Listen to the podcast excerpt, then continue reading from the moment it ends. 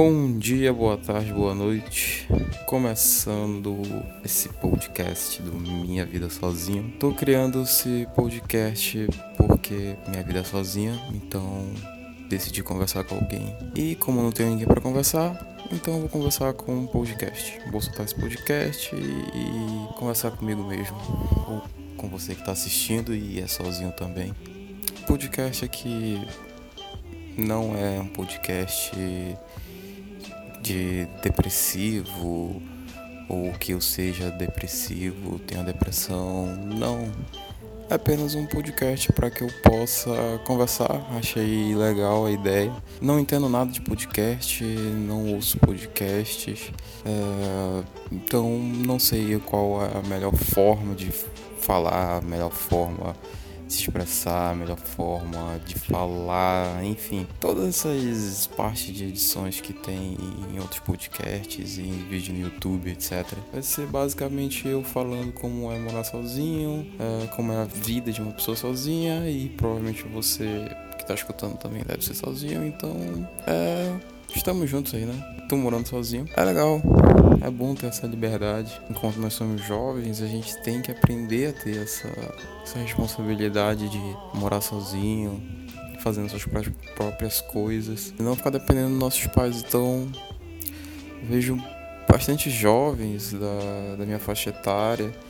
É, não vou revelar meu nome, mas vou revelar minha idade, tenho 24 anos. É, mas a faixa etária que eu digo de 18 até os 27, 28 anos, que eu não considero jovem, é um pessoal com uma maturidade pouco formada.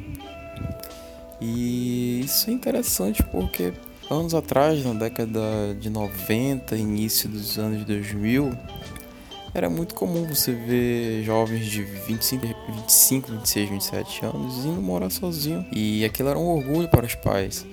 E hoje em dia é mais comum ter pessoas de 28, 29, 30, 33 anos morando com os pais.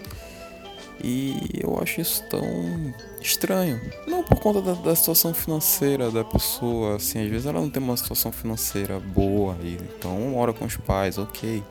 Isso é válido.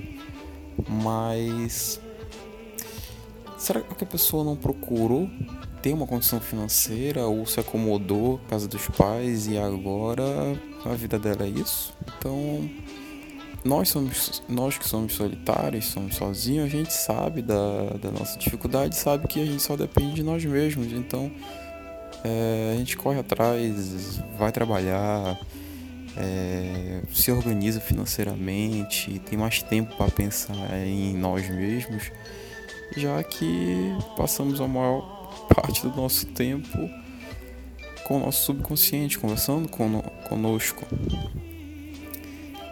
Isso é muito bom. Isso é muito bom. Se todo mundo fizesse isso pelo menos uns 30 minutos, uma hora, com certeza a mentalidade da pessoa iria evoluir. É, acho que é isso a palavra certa. Nós que somos sozinhos, nós temos um ponto muito forte. É, nós não dependemos de afeto de ninguém para nos sentirmos bem. Como falei, esse podcast não é um podcast depressivo. É um podcast em que eu vou falar e tentar reunir pessoas que se sentem sozinhas também, mas se sentir sozinha, que eu digo, não é no sentido ruim, se sentir sozinho é bom às vezes. Às vezes não, a maioria das vezes. Então, tirar esse estigma também é, é interessante. Então, como estava dizendo, o ponto forte que nós temos é que a gente não precisa de afeto de ninguém. A gente é autossuficiente, sentimentalmente falando. Ah, se uma pessoa nos despreza, ou um relacionamento termina, uma amizade acaba, ah, um distanciamento acontece, nós já estamos preparados porque já passamos por isso ao longo da nossa vida. E a solidão sempre vai estar ali do nosso lado para nos consolar, para nos fazer refletir, para nos fazer pensar conosco, como eu falei antes. É muito bom. É muito. Isso é muito bom. Pergunta que todo mundo me faz no trabalho, ou algumas pessoas da minha família é: E aí, como é que tá sendo morar sozinho? Dá vontade de responder: Porra, fui sozinho minha vida toda e agora é só mais uma etapa. E como eu havia dito no início do podcast, eu não escuto podcast, eu não sou. Nunca gravei nada. É, eu tive essa ideia essa semana e resolvi pôr em prática. Uh, eu tô gravando isso às 1h30 da manhã e eu tô desde 6 horas da tarde pensando o que, que eu ia falar, como eu ia falar, o que eu ia editar. Tem que ter uma edição mínima também, né? Também não sou idiota de sair, apertar o botão de gravador aqui e simplesmente lançar.